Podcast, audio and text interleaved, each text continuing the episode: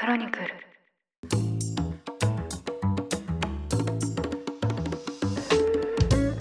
おはようございます。2023年11月13日月曜日。ニュースコネクト。あなたと経済をつなぐ5分間パーソナリティの竹村由紀子です。この番組では1日1つ5分間で世界のメガトレンドがわかるニュースを解説していきます。朝の支度や散歩通勤家事の時間などにお聞きいただけると嬉しいです。さてついこの間まで暖かいというか暑いくらいだったのに急に寒くなってきました。皆さんもう冬支度しましたか？私は今絶賛年末進行中でして年末年始の番組を前倒しで作っていかなければいけないためもうとてもとても家のことにまで手が回らない状況です。いやー仕事と家事の両立なかなか難しいですよね。先日こんな記事を読みました。実際に家事をしている時間の長さにはかかわらずあれをしなきゃいけないのにできていないやらなきゃそういう心理的な負担感が心臓病などの健康リスクにつながるというんです。つまり些細なことでも先延ばしにすればするほど自分に病気になるほどのストレスを与えてしまうことになります。これを知ってからですね私は急いで自分のカレンダーに冬支度という予定を数時間分無理やり突っ込みました。こうすればまだやってないだけで数日後にはやるから大丈夫そう思えるかなと思ってただでさえ寒暖差で体調を崩しやすい時期ですから少しでもストレスは減らしていきたいですよね。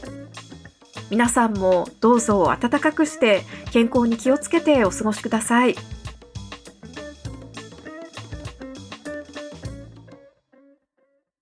さて話題は変わりまして今日はこちらのニュースをお伝えしますイランのライシ大統領は11日サウジアラビアの実力者ムハンマド皇太子とリアドで会談を行いガザの情勢について協議しました。ライシ大統領とムハンマド皇太子が直接会談を行うのは、今年3月に両国が外交関係を正常化して以来初めてです。サウジアラビアの国営メディアによりますと、ムハンマド皇太子はイスラエルによるガザへの攻撃を非難し、軍事行動を停止する必要性を強調したということです。イランとサウジアラビアは2016年から7年間にわたって断交していましたが、今年3月に外交関係の正常化で合意。これはですね、誰もが予想していないタイミングだったことや、この交渉を仲介したのが中国だったということで、当時国際社会には大きな驚きが広がりました。そもそもイランとサウジアラビア、いずれもイスラム教の国なんですが、イランはシーア派、サウジアラビアはスンニ派が主流で、宗派が異なります。このシーア派とスンニ派は、協議に大きな違いはないものの、長年石油資源などの利権や政治的な影響力をめぐり対立を続けてきました。そのため、長い歴史の中で様々なことが火種となり、これまで何度も国交の断絶と正常化を繰り返してきた、そうした経緯があります。そして今年3月に外交関係が正常化した後はですね、イエメンの内戦など、両国が抱える多くの問題において、同じ方向を向いて解決への道筋を歩むことができるのか、大いに注目されていました。残念ながら泥沼化してしまっているイエメンの内戦については、まだ決着がついていないんですが、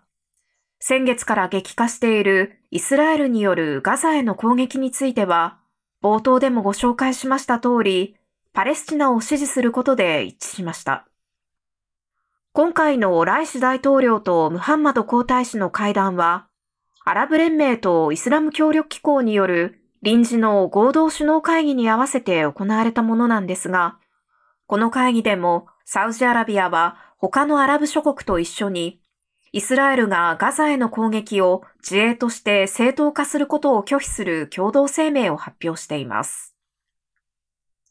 ガザでは現在もイスラエルがハマス総統を目指して激しい攻撃を続けています。ガザの保健当局によりますと、犠牲者は民間人も含め1万1000人以上に上っているということです。人口が200万人程度の地域で他の場所に逃れることもできず、1ヶ月ちょっとで1万1000人以上の命が奪われる。こうした事態に今回の会議ではアラブ諸国の中からもイスラエルへの石油の輸出停止や経済制裁を求める声が上がったということです。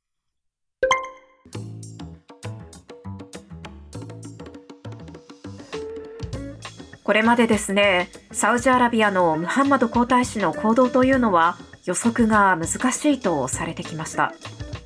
というのも、今でこそ交渉が凍結されていますが、サウジアラビアはイスラエルとの国交正常化に向け水面下で交渉を行ったり、イランの最大の敵であるアメリカとも持ちつ持たれつの関係を築いたりと全方位外交を行ってきたからなんです。